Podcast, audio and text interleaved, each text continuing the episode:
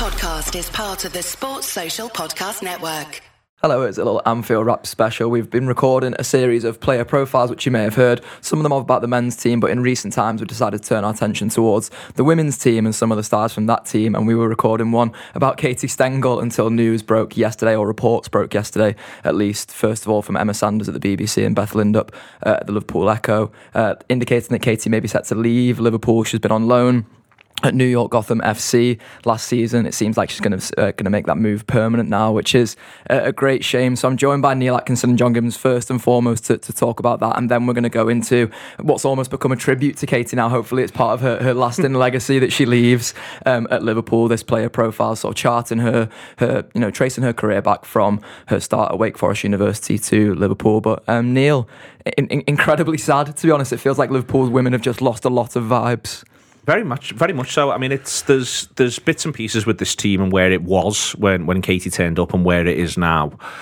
Where I think there's footballers at times are part of a journey, and they're going to be part of that journey for a period. I don't feel as though Katie's was necessarily over uh, Liverpool, to be honest, because I think Liverpool have still got a way to go to prove that a football team that's moved past what she was about to such an extent, but also because she's managed to make herself so integral, um, first and foremost by virtue of her incredible level of fitness. You know, I think you can be careful. You can be it can be dangerous at times to sort of to praise physical attributes of footballers because it feels as though you're not praising other technical ones, and you're damning them with faint praise by by virtue of that. But first and foremost, she could and would run for 90 minutes, win her battles for 90 minutes when getting ploughed into repeatedly for 90 minutes and constantly pick herself up and then first and foremost do that job and then be available for the next match as well. And that was something which I think massively helped Liverpool women. I think she was brilliant at getting them up the pitch. I think she was excellent in terms of a number of touches to bring other players into play. And then the last thing was she scored goals and she yeah. was involved in scoring goals. And these are all genuinely brilliant attributes that centre forwards have. Um, and she had a real calm under pressure as well uh, across the board. So I think she'll be a big miss and it's genuinely genuinely been a pleasure watching her play. Yeah, and, and John, she's just a, a, superstar in every sense of the word, isn't she? And I think when when you think about the, the rise of, of women's football and the, and the sort of re-emergence of, of, Liverpool within that as well, Liverpool, as, as Neil says there, they're not one of the leading force in the WSL. They're not the sort of team you look at and think that it's it's riddled with superstars like like your Sam Kerrs and stuff like. that. But it felt like last season at times, Katie Stengel was was was that person. It, she was that focal point in this Liverpool side, and and just a real sort of character on on and off the pitch, which you felt like Liverpool just needed it in so, on so many occasions. Well, she came in when we were still in the second tier, and, yeah. and she walked in there like, and it, you know, it, it was like the superstar arriving, and it's a real testament to Matt, I think, and there's there's so many players who who Matt's worked with over the years who want to work with him again, and that's sometimes, you know, at Liverpool, the fact that he got Gemma Bonner to come back and and and Natasha Dowie for, for a little while and stuff like that, but also from his other clubs and you know from from West Ham and and, and in this instance, you know, from from when he was out there in Boston. And you know, a lot of these players, you know, want to play for, for Matt, and that's a real testament to him, and are also prepared to maybe play at a slightly lower level than than what maybe they'd have to or, or, or need to because they they know they'll enjoy the football playing playing with him, and, and they know the you know they believe in the manager to get them up to that level, and so, you know, when when when Katie came in, it was a, you know, it felt like a you know massive statement from the club, and it showed that they meant business in terms of, you know, making ensuring that they got up there and, and she came in and hit the ground running, and you know, like Neil says, there's this you know, there's this industriousness off on the pitch, and you know the, the goal scoring, and, and there is, you know, she's she's she's quality technician as well. But but so much of it was, you know, putting in those hard yards. It's tough playing up front on your own. It's it's hard. You know, it's it's fine when your team's on the on the front foot all the time. But as we went into the Super League, you know, so often in games, we're not. You know, there's not many games that Liverpool dominated last season. They're either in a bit of a battle and and they'll hopefully come through it, or they're playing against one of the top sides and, and we're hardly seeing any of the ball, and, and that's hard when you're up front. It, it yeah. can be a bit thankless. You know, you're, you're having to you know, a long a lot of the time the midfield's a long way from you, and you've got to hold it up and wait till they can get up to you. And she was absolutely brilliant at that. And and I th- always think it's it's those games that they'll miss it. They, they've brought forwards in, and so I'm hopeful that we can replace the goals across the season. But what what concerns me is, you know, when when you you know you're home and away to to the top four or five, and, and you're in a sort of real battle, and, and it's and it, and it just the ball just keeps coming back at you yeah. and keep behind, and, and we and we competed in a lot of those games, not all of them. You know, we got a we got a couple of you know t- tough results, uh, certainly in the first half of the season, um, before the before January and the and the before, well before the January reinforcements sort of came in. I think a couple of them were, were technically in January. Uh, I don't think you can technically be in January. You either are or you're not. you know what you know what I'm trying to say. Yes. January the fifth is technically January. Um, you know what I'm trying to say. So so I think I think we we but. Um, but you look at that Chelsea, the first game of the season, and we just don't win that without Stengel, and that's not because she st- she scores both the goals. It's it's you know because someone else could have knocked a penalty in. It's because you know first of all she wins the second one just by sheer bloody mindedness, um, and, and but also you know how how she's able to take the sort of pressure off, and so I think that's what we'll miss most of all on the pitch but we'll also just miss her because she was a fucking rock star and she still is a rock star and I just, I, it was just like more fun. The fact that she was at the football club, you know, with social media, um, you know, just, just she was just sort of dead cool, and I, I, don't know, she just just made it all feel a little bit more showbiz when she was on the pitch and and she was there, and um, yeah, it's it's a real shame, like you say, Neil, it doesn't feel like the, the right moment in terms of the team, but obviously it's the right moment from her for her, and, and you've got to respect that Uh, by all accounts, they've got a decent fee for it, which is which is good, and that obviously helps reinvestment into the team and, and stuff like that. So, if it's the best move for her, then fair play because she fucking didn't have to come when she did. Yeah. Do you know what I mean? Like she took a she took a gamble on us rather than the other way around, and and you know I'll always be be grateful that she did. Yeah, Absolutely. Just a last little thing on it is that when I talk about it being cool, you know, last season she gets nine goals from an expected goals of, of, of seven. Yeah. You know, obviously that does include all the penalties, but Liverpool women don't score that many goals. And I think that that's, you know, you, the other part of this is that the players we saw last season, I think that a number of players have uh, better seasons than you might have anticipated. But there's no other breakout goal scorer. Uh, no one really anywhere near it apart from maybe maybe Missy. Yeah, I think Missy's probably the one who, who, who probably gets a couple more than what you'd expect at the start yeah. of the season. But no one else, you know, whilst, for instance, I think that I thought that last season, I thought Mel Lawley, whenever I saw her, was great. I thought she went up a level, but you didn't quite get the goal scoring output that you might have wanted from her. And that's hopefully that'll still come. You know, I think there's lot, there's lots of opportunity for that to come. But my point here is more when goals are at a premium, when they're hard to find, having someone who will keep their cool around when the opportunities come, which is very much what what, what Katie Stengel did do.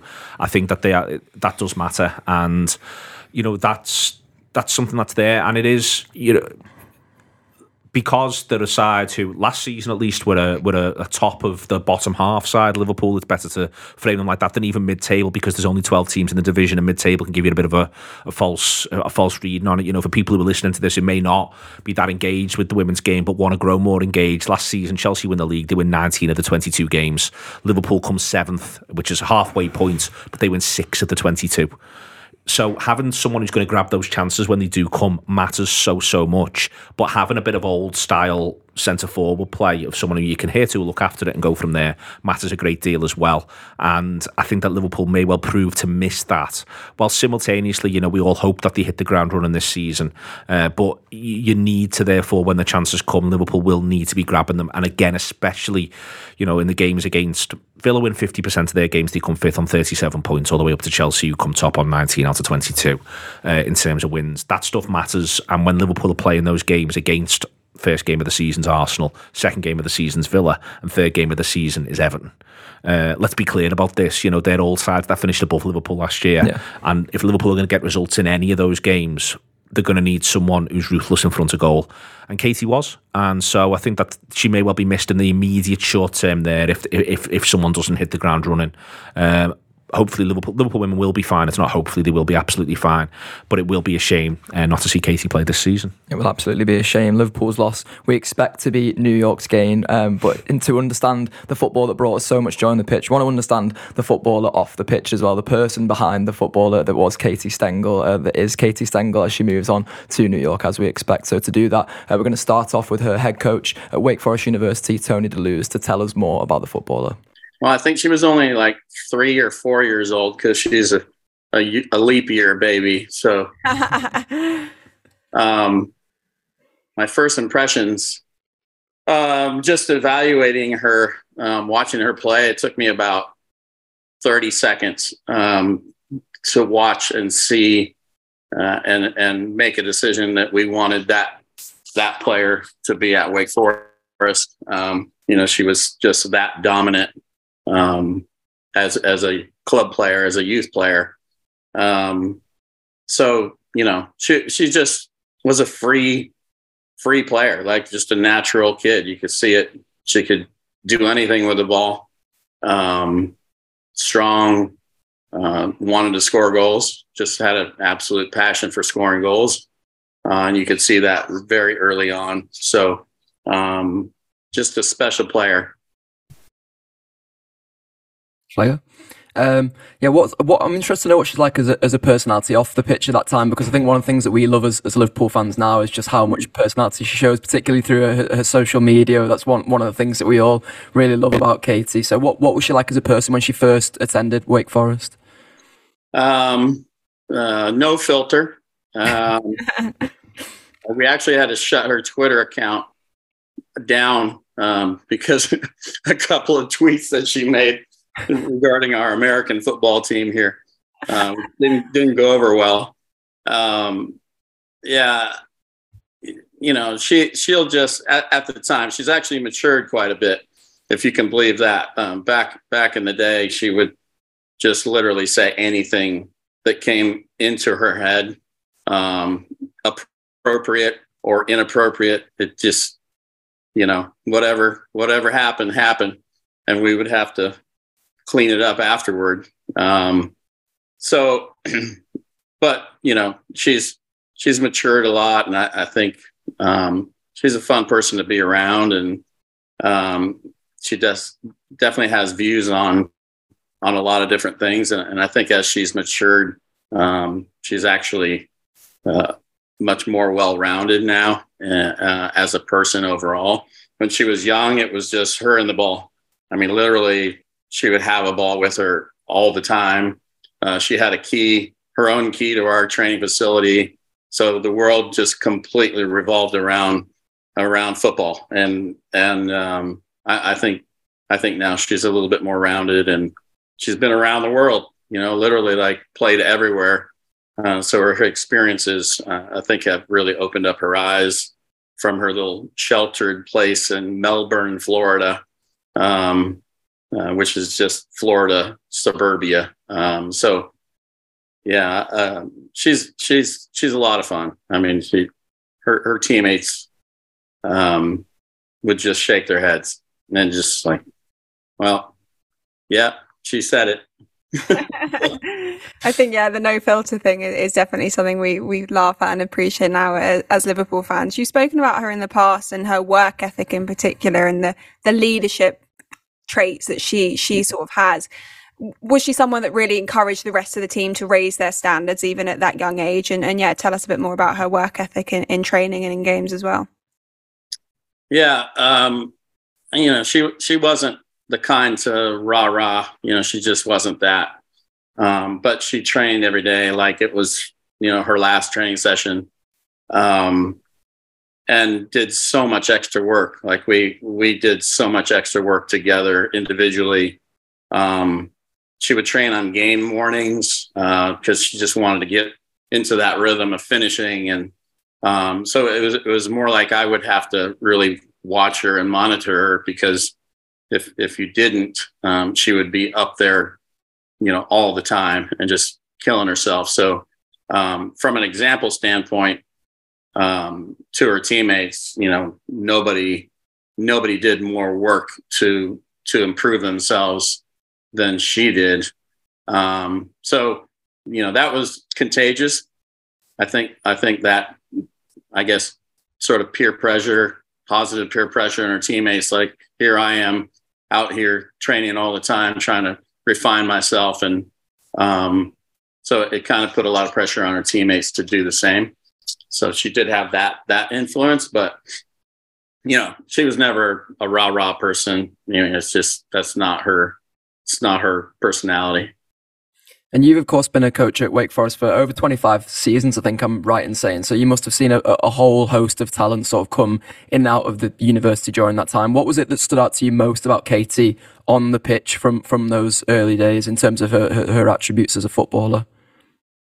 Uh, just you could see her her natural instincts for the game. Like just just technically for for a bigger player, um, you know, you you you you don't think that players. You know, she was much more of a, um, I guess, a back to goal player here, um, but she had that always had that capability to dribble um, and and finish. I heard ball striking with both feet was phenomenal, um, and then the heading came in later on.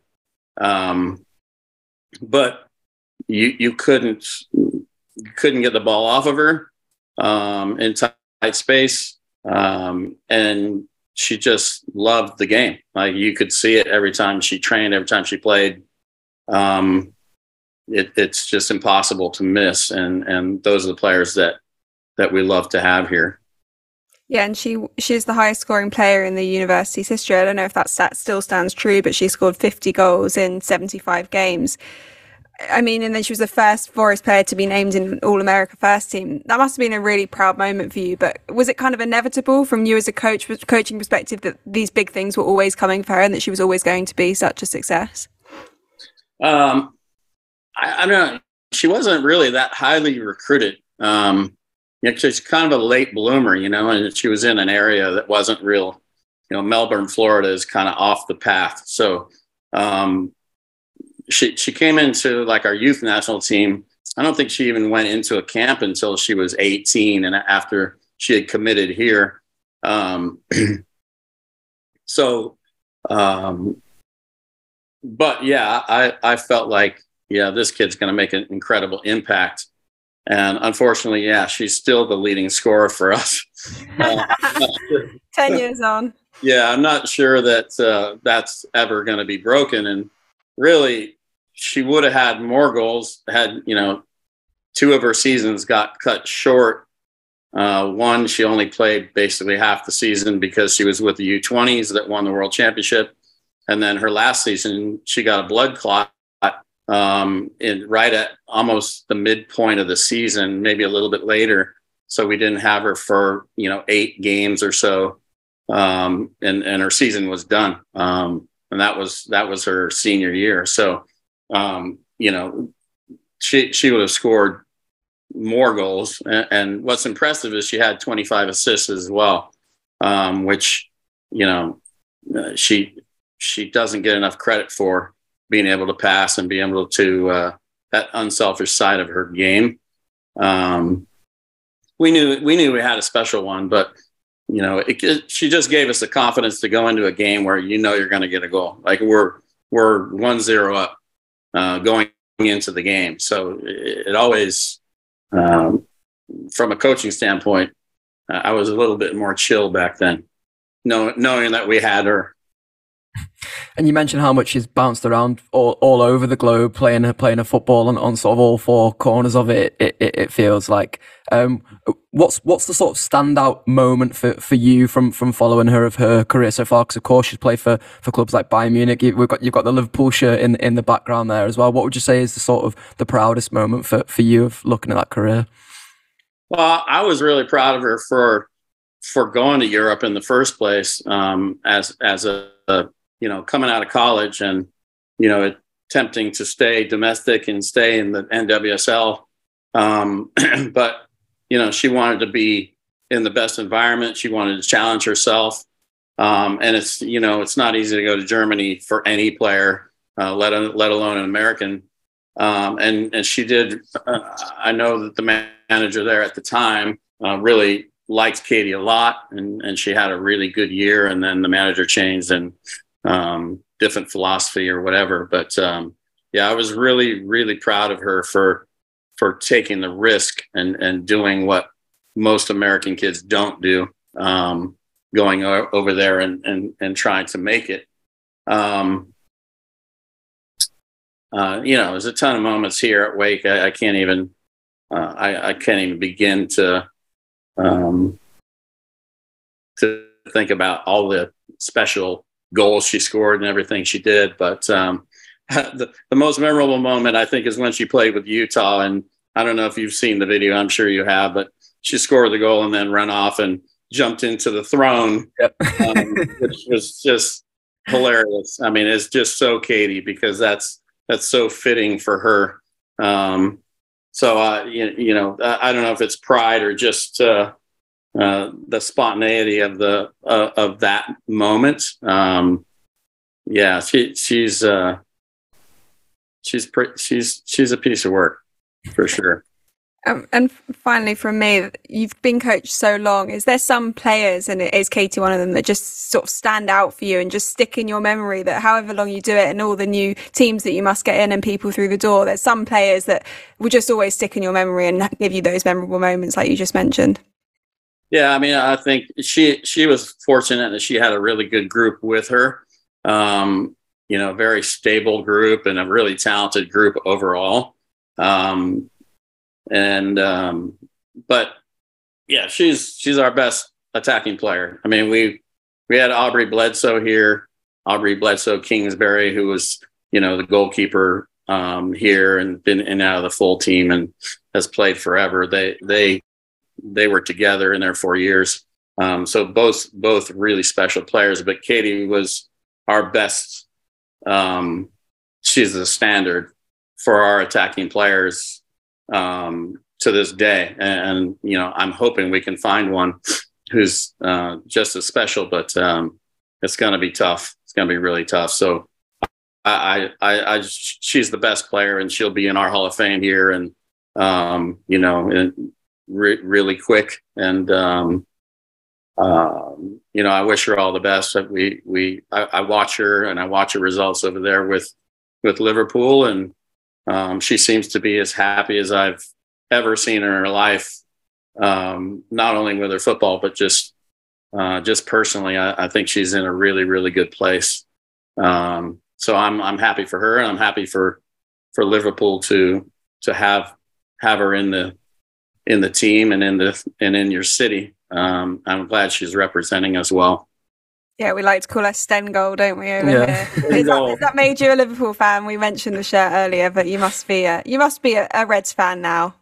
Uh, I am on, on, the women's side for sure. Um, That's fine. We can take that. I'm I'm I'm more of a Barcelona guy, but um, um, yeah, yeah, I've been following her very closely, and um, you know, I, I know it's been a, a, little bit of a challenge transitioning, you know, to the top league, but I'm sure you guys will make the investment and continue to um, to try and compete to to be at the top of the the the, the women's Premier League. So it's it's fantastic. It's I use her all the time as a standard here uh, when I'm talking to our younger players, you know, because her freshman year, her first year, she scored 16 goals for us in you know 23 24 games which you know it's just phenomenal. Like nobody that that's that's a number that has yet to be matched and and, and really nobody's even close. So um so i can always say hey you know you think you scored a lot of goals. Well uh stengel had 16 in her freshman year alone and and 50 in her, her career. So um, you better get to work. and you mentioned you mentioned about still watching her games now. Do you ever get a chance to sort of keep in contact with her as well? Fire a message every time there's a new milestone. Imagine that'd be a lot of messages. yeah, yeah, we we we text uh, every now and then, and that that shirt over my shoulder, I, I you know, she text she texted me because she had an old pair of uh, sweatpants. They're Wake Forest sweatpants, and they're like gym issued. You know, the kids love them because they're just, you know, it's just something you wear when you're around the house or whatever, and and they wear them constantly. And uh, she said hers had finally worn out. Um, so she called me, uh, she texted me and, and asked me if I could get her another pair. And I said, well, I'll make a trade you send me a Liverpool jersey and, and I'll send you the sweats. And um, I sent the sweats and, and I was waiting and waiting. I'm like, okay, she she didn't uh, she didn't follow through here. And then I got I got the jersey, and I was I was actually shocked that she actually went to the trouble of mailing it mailing it out. Um, but uh, yeah, I, I, think she has a lot of pride in in Wake Forest, and um, you know, it, it's proof that you can go to college and you can still become a top player. And you know, so many of our American kids uh, have done that path, and and uh, it can be done. Katie graduated from Wake Forest University in 2013, and after a short spell at Los Angeles Blues, moved on to Europe and the challenge of Bayern Munich. To tell us more about Katie's time at Bayern Munich is her teammate and former UEFA Footballer of the Year, Arsenal striker Viv Miedema. Quite funny to be fair, because we lived together obviously in Munich, and I was really young. I was only 18. She must have been 21. And we didn't really speak for the first six months because um, we were both quite awkward and uh, quite private.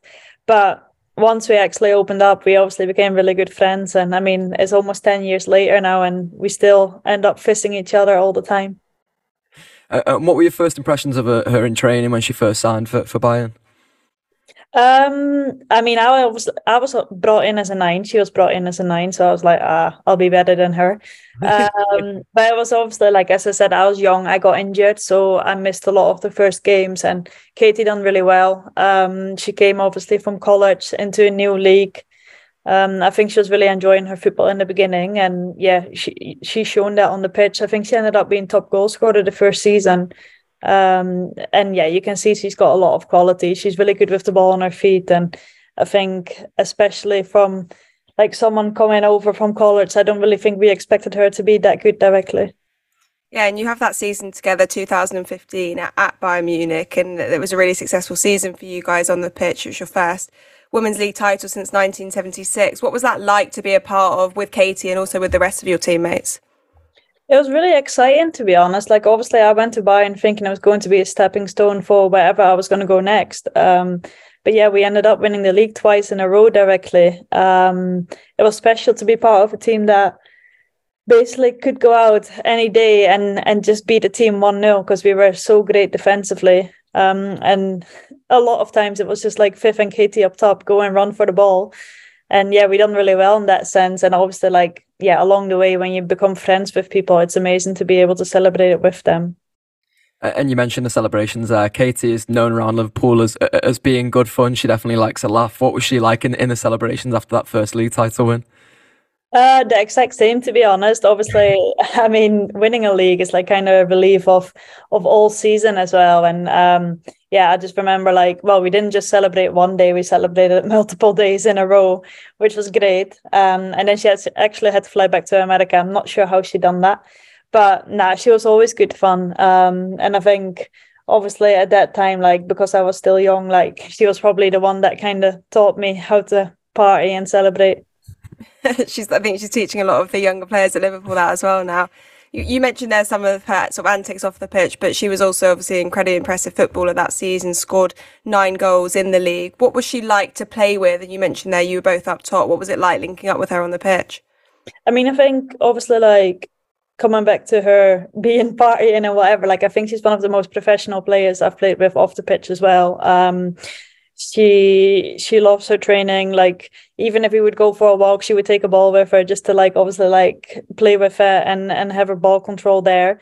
Um she trained ex- extremely hard every single day. And i think we complemented each other quite well because obviously kate is really good with her with her back to goal uh being a typical box striker. But i'm obviously especially there like i kind of had the job to just run around her and and try and set her up. And i think that yeah that linked up really well and um, I always enjoyed playing with her. And you finished just behind Katie with, with eight goals that season. Do you have a bit of friendly competition going on there, given that you were in the, the same positions all the time? Um, no, as I said, like I remember, like Katie basically just taking care of me that whole first year, really, because I kept being injured. Like I, I done something to my collarbone, to my ankle, and every time she was like, haha, I'm gonna outscore you. And I was like, Yeah, yeah, but you played half of the game. So that was basically my response. Uh, but I think it's always good when you've got two players that are like scoring and competing because like we used to in a way of like staying motivated and basically just trying to do better than the other. But it was like a healthy competition instead of us, yeah, being fighting and, and not liking each other for being in the same position. Yeah, and, and she didn't actually stay at Munich that long before she moved and, and went back to an American team. But you had obviously become really close during your time. So did you always stay in contact since she left and, and you were still at Bayern Munich? Yeah, we always stayed in contact. Um, she's been everywhere, obviously, since. Like she's been in Australia, Norway, back to America. She's literally been been all over the place. But um, I think every time like either one of us had time to like go visit the other, we've always done that. So we always managed to like I've been visiting her in Norway. She's actually been in Holland with my family as well. Obviously, right now with the Liverpool London thing is really ideal. Um, but yeah, somehow I think with certain people in your career, you always stay really close, and no matter where they are, you try and make an effort to then go see them. Yeah, and has it been nice following her journey? You mentioned all the different countries she's been to. Has it been nice talking to her, I guess, about about the footballing journey that you both have had? Yeah, definitely. I mean, we've obviously both had a bit of a different career path and and things happening, but um, I think that's the beautiful thing about football. Like, no career is the same. Um, everyone's got different experiences. Obviously, like I think a lot of times, like she probably had to help me get through things. I had to help her to get through like difficult bits, and I think the nice thing again is like obviously we've both played abroad a lot, like a lot of times, and not been home that much. And I think sometimes like that person can just kind of make you feel like you are at home and you're not alone. And yeah, I think that's been been really nice, and probably also the reason we're still friends right now. And and you mentioned about her moving from from the USA to Australia and, and, to Norway. I think it's it seems quite clear from her career that you know she'll live anywhere in the world as long as she gets to play. Do you think that sort of sums up her mentality and, and, and approach to the game? Um, yeah, I think so. I mean, she loves the game, as I said. Like she'll do anything for football, um, which is obviously one of the reasons that she's made it so far. Um, I also do think that after the Munich time, I think she's been more open and she's obviously tried to like embrace new cultures. Um, I mean, don't try and ask her to speak German because it's probably not even there.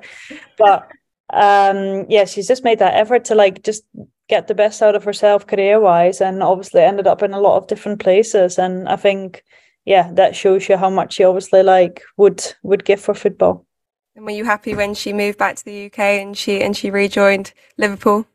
I mean, I was a bit disappointed because I already told her about three years ago. I was like, come on, like it's time now to come to England. And she's like, yeah, but it's the point system. And obviously then once she's been in um in Norway, she, she had enough points to come in and I was like, well, this is your time. And I mean, obviously like Liverpool is a good team. It's a great city to live in. So I think I think you shouldn't be saying no. And she was like, okay, yeah, I'm I'm gonna go for it. And obviously hope that at that time like they got promoted, which they did. They won the league, got promotion and yeah, I think she really loves that.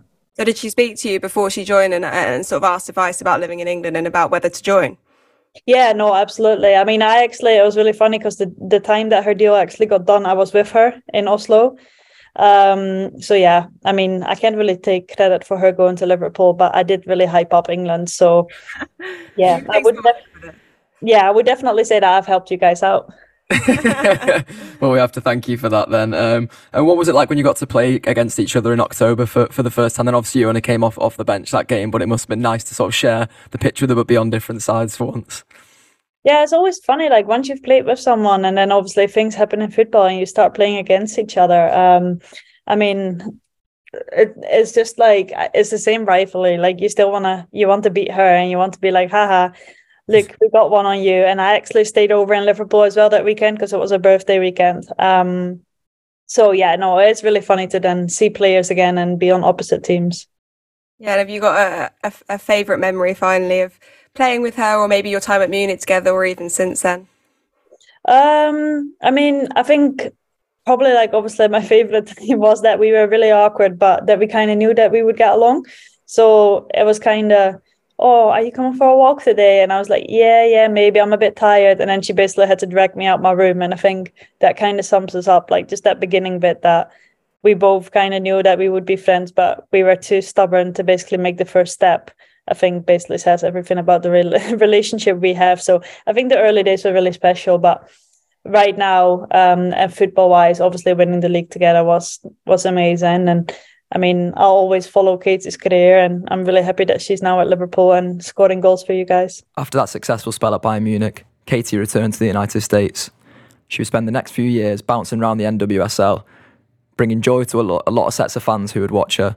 And also sp- filling her spare time by going on loan to Australian teams. Such was her want to play football all the time.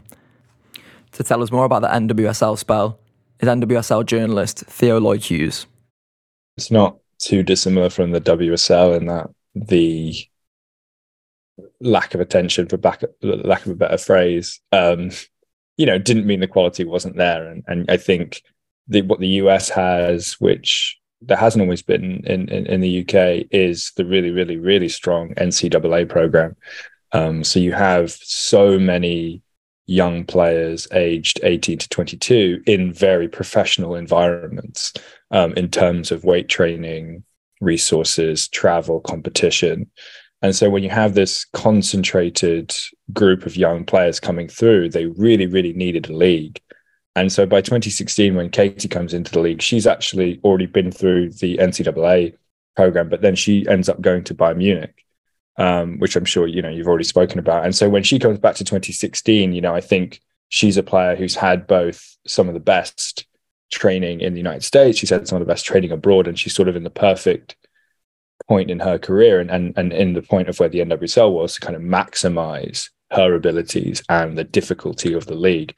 Obviously, I think in 2016 it was still developing to where it was, but you know, even the WSL um, probably wasn't even bringing as many international stars as it wanted to. So I think at the time in 2016, when you're bringing players like Marta over um, to the United, States and you're keeping, importantly, a lot of the national team, if not almost all the national team, I think at that point in the United States, who were the world champions, you know, the competition level is, is very, very high. Um, probably, you know, team for team, around the nine teams in the league at that point, maybe even the best in the world. It's hard to say um, with where the WSL was developing at that point, and and even Sweden, I think, was really really competitive in 2016.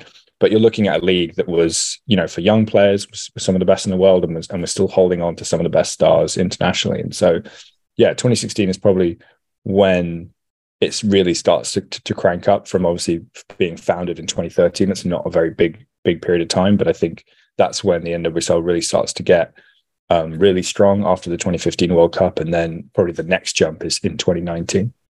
Yeah, it's interesting that you mentioned Bayern Munich, where she was for a period of time. So she comes back to America. She had a spell at Washington Spirit, Boston Breakers. She's kind of been here, there, and everywhere in her club career. But she really makes her breakthrough in the NWSL in 2018 when she joins the Utah Royals. What was known about her at the time was she seen as an exciting prospect or some someone that people didn't really know too much about? Yeah, I mean, I, I, think she was having been abroad. I think she was off the radar. She didn't, you know, have any national team profile, which often in those days was how players would get known. So I think when Katie comes to 28 in 2018 to Utah, you know, she was a really exciting attacking player in a team with Christen Press and with Laura Harvey as a coach that everyone was excited about. They were getting massive crowds. You know, I think they were averaging about 10,000 people a game as well. And, and they were a brand new team so I think Katie was perfect for that team because they were, you know, they were brand new, they were in a new city, they were sort of upsetting the the apple cart at that point in uh in, in the NWSL. You had the Portland Thorns, who I'm sure you know is like sort of the the biggest name in the NWSL, and the OL Reign had been very good at that time as well. And so I think the league was calling out for a new team um, to, to grab a bit of the spotlight and to kind of to take the spotlight. And I think Katie was perfect for that. I think she really connected with the fans. I've got a lot of friends in Salt Lake who talk about how much she was uh, kind of revered there, both for her long range shooting, her ability to sort of charm people off the pitch. She has a very famous celebration, which I don't know if you've seen, where she scores a goal and then she goes and sits in a throne, an actual throne, um, after after scoring because they were the Royals. And uh, yeah, I think it was just the perfect combination of player personality and club. Um, Laura Harvey, if you don't know, is a really fantastic coach who who really connects with their players on a very personal level and, and gets the most out of them and is really fun and bubbly. And I think it was it was such a great mix after everything that happened with Boston, which you know w- was a bit of a the Boston Breakers are kind of a very sad story in the NWSL, and, and Katie had a lot of success at the Spirit, but I think the club culture of Utah really and the players there really really kicked on um, and it was a really, really special time. I guess it's just a shame that, you know, off the pitch, I think the management there weren't really the right people to take that club forward. And that's kind of the undoing of of what is a really successful spell for Katie on the pitch um, in Utah. And I just want to cycle back to, to the start of Katie's time in Utah because that's one of Yeah. the sort of you know most interesting aspects, I, I, I guess, of something you've mentioned there is that in in the American game, you know, you'd have had a lot of the, the sort of world champions from from the USNWNT in it in at the time, um, and and that maybe they're the sort of bigger stars than than so much of people coming over from Europe. But Katie obviously had that spell at Bayern. Was was this the sort of sign that was a boost for, for the NWSL at the time, as, as as much as it was for for Utah alone? Sorry, can you say that again?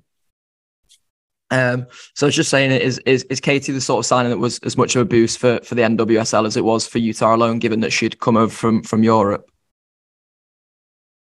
I think so. I think you know the the NWSL is looking for the best players in the world, and predominantly that's going to be Americans, Canadians, um, and obviously you know that tends to be a lot of players that come through this, the the NCAA system. But I think what you'll see, especially moving forward, as more Americans go abroad, like Cat Macario in in, in France. Um, they want to they want to see these players come back. They want, you know, I think Katie is just the perfect example of someone who was able to get international experience at a time when the NWSL probably wasn't where it is today, and she really benefited from that. You know, having spoken to her about a time at Bayern Munich, but I think the NWSL wants to see these players come back, um, having gained that information and gained that coaching and that and that expertise. And I think she was, yeah, the perfect signing at, at that point, especially you know, when Laura when she arrives in Utah, she's already had a couple of years in the league as well. So she's she sort of now understands what the NWSL is about and and had a good patch at, at Spirit and a bad patch at Boston. And so she's she's quite battle worn, probably emo- emotionally as well. She knows what the league's kind of the highs and the lows. Um, and I think you know Utah had some big players. So they had Christen Press, they had Becky Sauerbrunn. You know, they weren't. It's not like Katie was the biggest name on on the team sheet, but I think she was the perfect mix of flair and graft to to kind of balance out those big names and balance out her experience. Yeah, absolutely. And she made 23 appearances there, scored six goals, scored the team's first ever brace, apparently, which is something that's pretty cool to go in the history books. Let's move on then to her time at Houston Dash, where she joined in 2020. She only ended up making 11 appearances there. Was a lot of that because of COVID and other circumstances that were going on, maybe rather than her personal performances as a player? Yeah, no, I think this is probably the toughest time for Katie's career because she didn't want to leave Utah as far as, you know, things I've heard. And she ends up, you know, one of the toughest things about the NWSL, the American system, is that if you if you don't want to trade, it's not always you don't always have that autonomy. You don't always have that decision. So I think she ends up in Houston, um, not by her own choosing. Sort of the club. Is the- that how hi- it works? Yeah, they can just kind of, you don't actually have to have a personal say or impact in where you're going. You can just be traded like that. It's pretty scary. It's pretty scary. Yeah. So you can get just kind of shifted for, you know, whatever the the terms of the trade are, whatever players coming in the opposite direction or, or draft picks, you know. You're trying to explain the NWSL draft or draft culture, I don't know how much you know, but that's like a whole nother thing. Um, so yeah, she ends up in Houston, and I don't think, you know, after so much success in Utah, Laura Harvey leaves Utah, which I think, you know, put that club in a tough position, losing their head head coach, who was such a big part of the culture there. She- You know, they were a brand new club. She'd been the first head coach. She leaves to to join up with the USA national team as an assistant coach. And, you know, long story short, the whole Utah team unra- eventually unravels um, and and uh, dissolves a year later after COVID um, with trouble with the ownership. So I think when Katie was was traded out of there, maybe it, it said more about the trouble that was kind of brewing above in Utah than it did about the trade. Um, and at the time, you know, she ends up going to Houston, and I think it was a good match for her personality wise. Houston were a team that hadn't done very well in the NWSL. They've been they'd never made the playoffs. They've been one of the worst teams ever.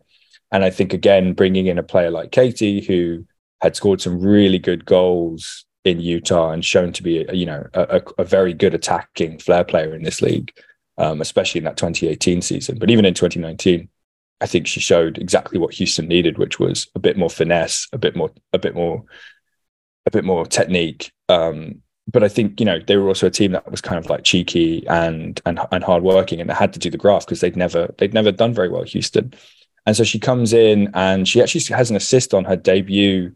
Obviously, it's COVID, so it was a it was a closed off tournament. Ironically, back in Utah, where they chose to hold this sort of pandemic tournament, um, and she actually has a really nice assist in her first game. Uh, she's playing on the left side of a four three three, and you know, I think something which Katie doesn't get enough credit for is that she's quite a physical player. She's big um, in the league, she know, but she's got a really, really soft touch. And I think that was something she did really well in that Houston team was they had to be physical. They were an underdog team, but she was really good at sort of just knocking it on or laying it off or, or, or holding up play. And so she comes in and she looks like a really good fit. Um, and Houston goes on to win the Challenge Cup, which was this pandemic tournament their first ever trophy. It's a huge moment. The league gets a lot of attention for this tournament. And Katie plays a really, really nice supplemental role in that team, I would say. She ends up, you know, it's only seven games in 2020 because of the pandemic. Um, so she ends up sort of losing her starting position, which she had at the beginning of those seven games. But it's very hard to sort of say too much about a very short season.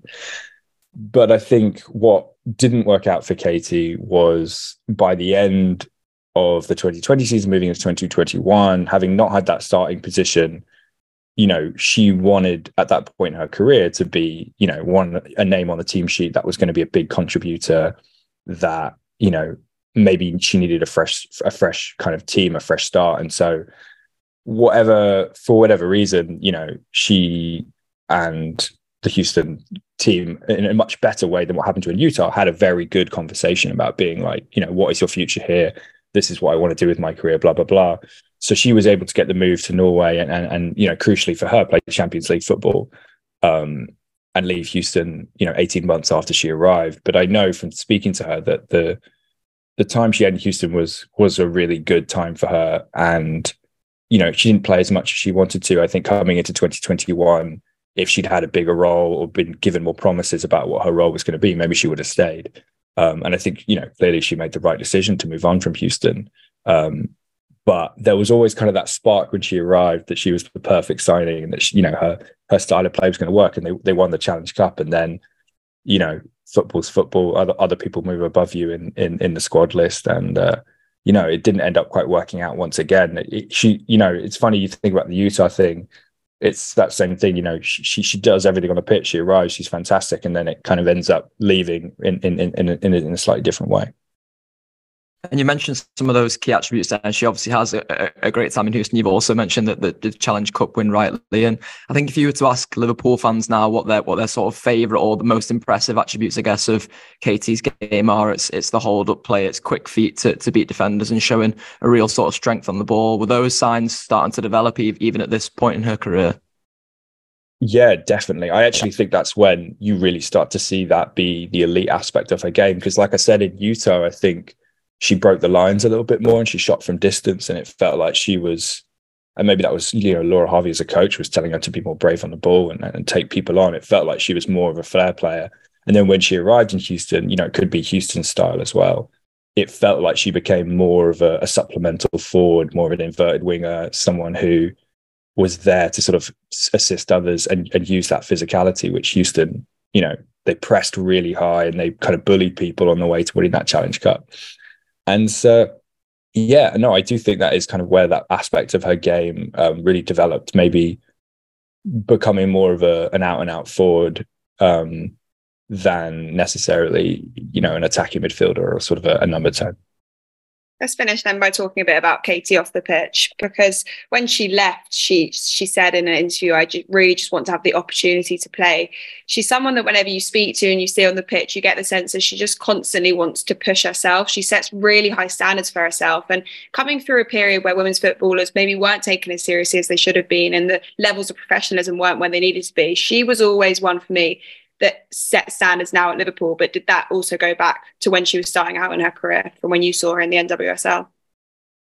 Yes, no. I mean, I think something you've got to remember about, you know, you talked about the standard the NWSL in 2016, but the money wasn't there either. Mm. So what Katie used to do, which wasn't exclusive to Katie, but she used to go to Australia during the winter uh, or the sort of northern hemisphere winter and go and play there to, to make the extra cash and and to to play in the A League. And you know, she used to basically live out of a storage unit and be traveling, you know, you know, Australia three, four months a year. Then, you know, you'd be in DC, then you'd get traded to Boston. You end up in Boston, you go back to Utah, then you go back to Canberra in the off season or Melbourne.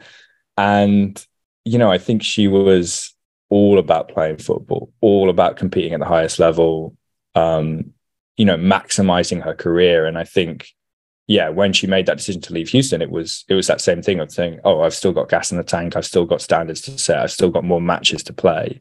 Um, if I can't get those promises here, as much as I'm, I'm enjoying it, you know, I want to see what the next challenge is." And um, I think she's got incredible, incredible self standards, incredible, you know, the effort. I think any women's footballers had to have playing in the era that she's had to to to, to stay at it, to stay at the mental the mental toughness, the physical toughness, dealing with the pay, um, traveling around the world, living out of a suitcase. Like I think it's the toughness there is is incredible. The self standards are incredible. Um, I think she adds a lot, and I think that's why, you know, where she is in her career, you know, she's she's still got I think a lot left in the tank, and why she was sort of the perfect t- time for her to arrive at Liverpool now in the WSL because she's she's played a lot all over the world and played a lot of football, but it feels like you know, she's still very, very hungry. And that's what you want for players, no matter what their age is. You just you want a hungry player. And I think Katie, Katie really gives that. Can I ask if that's still the case now with the nomadic lifestyle of women's footballers? Is that improved at all, or is it still the case in, in America in particular that they are just being dr- traded and drafted, and wherever they end up is where they end up? The, the the trading system has not changed, and there's a lot of conversation about it over here. Lynn Williams is is one of the best forwards in the league. She holds the record for most goals ever. She's going to be on the USA team at the World Cup in the summer, and she just got traded without any any say. And she was very outspoken about how it made her feel really upset and hurt and surprised and shocked. And I think it's it's it's making a lot of people question the league of the um, the league and the rules. What I would say about the nomadic lifestyle and the pay is that that has got a lot better. When when Katie joined the league, I think the minimum wage was something like you know, ten thousand pounds a year, um, and so you that's what you're expected to live off. Uh, so where you know now it's thirty thousand pounds a year, I think, which you know isn't isn't good enough, but it's a lot better than it was. So I think what Katie had to put up with, you know, nine, eight, seven, eight years ago, um, has changed, and it gives the players more support, and there's a lot more resources for them now from the clubs. Um, so you don't, I don't think you have to work as hard to go around the world earning every bit of cash you can. But I think there's still a lot to there's still a lot of improvements that could be made. And I just want to finish up from from my side on on Katie's yeah. personality because she's definitely one of the biggest personalities that we've got at Liverpool. She's she's a real fan favorite. You mentioned the Utah throne celebration. That's a gif I try and use at literally every opportunity that I can. Um, was that a sign of the kind of character she was off, off the pitch? That sort of celebration. Yeah, absolutely. I think you know people that watch Katie Stengel play uh, in the US in the end of end, of NWSL fans, fans of the leagues, let alone you know, I think Utah is probably where she's most beloved. Um, always know her as such a big personality, and I think she really loved her time in Australia because she has a little bit of that kind of natural cheek. Um, she's funny, she's silly, she you know she gives 100% and i think she really got on with with australians in her time over there because they kind of shared that mentality. Um, but i think for nwsl fans for americans that was something that they they really loved about her you know kind of always ready to make a joke always ready to laugh um, you know very warm warm personality. And i think players and fans really really really drew to that. Um, and like i said i think in, in utah especially she was she was really beloved. You know i think other teams, Houston especially, we would love to see more of her. It Just didn't work out. Um, but yeah, huge personality, and I know a lot of players as well. You know, talk about just how funny she is. Um, and and you know, she was at Bayern Munich. You know, when she was so young, and I know she's still really close with uh, Mana Iwabuchi and and Viv Miedema and players on that team. So I think you know the everlasting bonds of of footballers that they have um, kind of shows the testament of, of how much of a character she is. Yeah, absolutely. I hope she'll have an everlasting bond with Liverpool because we absolutely love her here. We've been saying she's been playing in the Stengel zone for like the last part of the season because we're sure she's been playing with a bit of an injury, but she just keeps on pushing through. She just does not. I stop. mean, that header the other week was phenomenal. Yeah, I think that, oh, she's just she's just amazing. yeah, that one. I think that's what she does so well. She's so good on that first touch, the first you know first connection. I think that's something that's yeah underrated. Sports Social Podcast Network.